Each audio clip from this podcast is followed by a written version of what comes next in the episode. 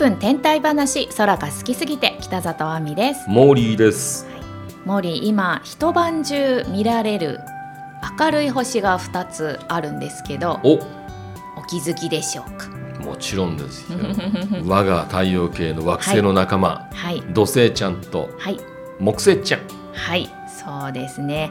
えっ、と西寄りにあってちょっと黄色っぽいのが土星。東寄りにあってもうそれはそれは飛行機のライトのようにピッカピカなのが木星うん。です。で、まあ、この2つ惑星なのでいつでも365日そこにあるわけではないんですね。ええほらあの星座を作っている恒星ってその星座の形が崩れることってないじゃないですか。そうですね。はい。こうまるでこうなんだろう絵巻物を右から左にこうずーっと見ていくように一晩経ったら移動していくわけですね。けど。で季節がね変わると同じようにこう絵巻物のように移動していくんですけどその間恒星の間を縫うように動いていくのが惑星うん。うんですよね。なんで？でもね、昔の人は驚いたと思いますよ。そうですよね。あの明るいのはなんでうん昨日と違う場所に見えるんだっていうのはワンダーワンダーですよね。ねそうですよね、まあ、だからこそねあの存在をちゃんと昔から知っていて占いとかに利用してたみたいですけど、うんうんうんえー、とこれはもちろん地球の近くにあるからっていうのがねやっぱ一番ですよね。そうですね。はい。うんだってほら新幹線とか乗っててすぐ近くの家とかはめっちゃビュンビュンビュンビュンいなくなるけどすごい遠くにある山とかはなかなかね移動しないじゃないです素敵な例え、わかりやすいわ。かそうそういう感じですよね近くにあるものと遠い星の違い。でさらに太陽と地球の間にある星と外側にある惑星とね分かれますよね。これ一応教科書にも載ってます。水星金星のことを内惑星。で火星から外にある惑星のことを外惑星と言います。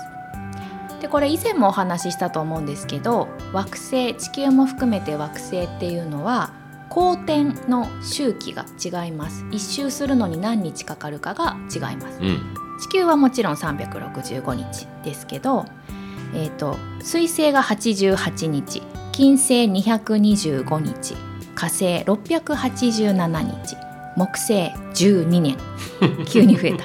土星30年天王星84年海王星165年。すごいね。はい。なので当然地球とその各惑星が追い抜いたり追い抜かれたりするわけですよね。うんうん、なので一番距離が近い時と距離が遠い時があります。距離が近い時の方がまあ当然明るく大きく見えるっていうことになるわけですよね。うんうん。で今土星と木星が距離が近い。うんうんうん。ということで明るく見えておる。理屈は分かってもね、うん。イメージがいや俯瞰してみるっていうのをね、うん。想像するとあなるほどなっていう、はい、うんでちょっとね外惑星の方から火星より外側にある惑星の方からお話ししますが、えー、とちょっと皆さん頭の中で図を思い浮かべてほしいんですけど太陽が中心にあります。はい。で地球の公転軌道その太陽の周りに一つ丸を描きます、うん。これ地球の公転軌道です、うんうん。はい、でその外側にもう一個丸を描きます。これ外惑星の公転軌道です。で太陽と地球と惑星この順番で一直線に並ぶ時うんこの現象のことを小と言います。小でこの時が一番距離が近いってことだね。そうですね、はい、一番見やすいってことです。で今度は太陽を挟んで手前側に地球で太陽の向こう側に惑星、うんまあ火星なり木星なりがある時これはゴーと言います。GO です ちょっと世代が知れちゃうわよ。ちょっと ゴーと言います。はいはい、この時当然太陽の後ろ側にあるのであの惑星は見えないですね。そういうことですねはい、はい、これ外惑星の時はこういう感じになります。で、えーっと小から小の状態から次にまた一周して小になる時。つまり地球から近い時一番近い時から一周してもう一回地球に近い時になることを、まあ、介護周期って言うんですけど、うん。火星の場合は780日。木星の場合が399日。うん。土星が378日、うんまあ、火星がだいたい2年ちょい。で木星土星が1年ちょい、まあ、大体1年に1回くらいあるかなっていう感じ、よく見える時期がありますってことですね。素晴らしい。はい、で木星土星が今近くにあるんですけどその小の前後3ヶ月ぐらいが見やすい時期なので、うん。えー実はですね土星の小が8月27日にありました。うんで木星の小が11月3日なんですね、だから今ちょうど両方とも見やすいという大変お得な時期でございます。要は見やすいっていうのは夜の時間いつ見上げてもあるよってことですからね、そうなんですそうなんです。で今度は内惑星。水星と金星なんですけどまあ水星と金星やっぱりね水星と金星見ようとすると太陽と同じ向きを向かないと見えないので、うん、まあ、見えないことが多いです。そうですね。特に水星はねほんのちょっとしか見えない。太陽に近いからね。でも金星は意外と見える。うん。明けの明星とか宵の明星とか聞いたことあると思います。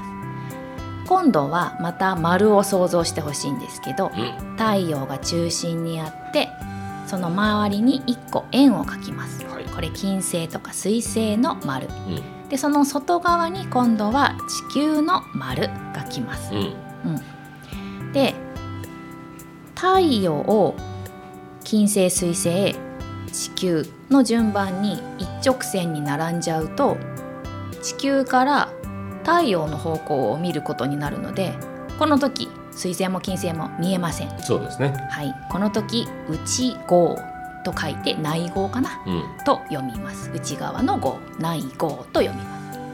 だけどちょっとだけ金星水星がその一直線よりずれればベストシーズンになるんですよ。そういうことですね。はい。これちょっとね角度は詳しく言わないんですけど最大理角一番太陽から離れる角度っていうまあ、漢字が書くんですけどこの時が一番見やすいですでしかも明るく見えます。この内号から理角の間は明けの明星宵の明星として金星さん大変見やすいでございます。はい。のでぜひこれはもうね調べれば出てくるから。そうですね。あの、はい。見られる時はこう数ヶ月うん。見られたりしますもんね、うん。そうなんですよ。何か他にモーリーは調べてきてくれたことあります？まあやっぱり水星っていうのは本当にレアな惑星になっちゃうんですよね、はいはい。見ることができないっていう、んん。でそのまあイメージとして3つの天体並んでいて、うん。水星金星がちょっとずれましたよっていう時に見えますよね、うん。でその見え方っていうのが明けうん。良いというふうに朝の時間帯が夕方の時間帯に分かれて、はい。なおかつ昨日は地平線結構近かったのにうん。今日は結構高いなとかうん。反対にね昨日は高かったのに今日は低いなっていう逆転の現象が起こるっていう。これが面白いんですよね。うん、あのこれ外惑星の時もそうなんですけど、えー、と地球とその各惑星が抜きつ抜かれつしているのであの、まあ、例えばですけど車で走っていてお隣の車と抜きつ抜かれつする時ってお隣の車が後ろに下がっていくように見える時ってありますよね。うん、それの同じようなことがわかりやすい。すごい。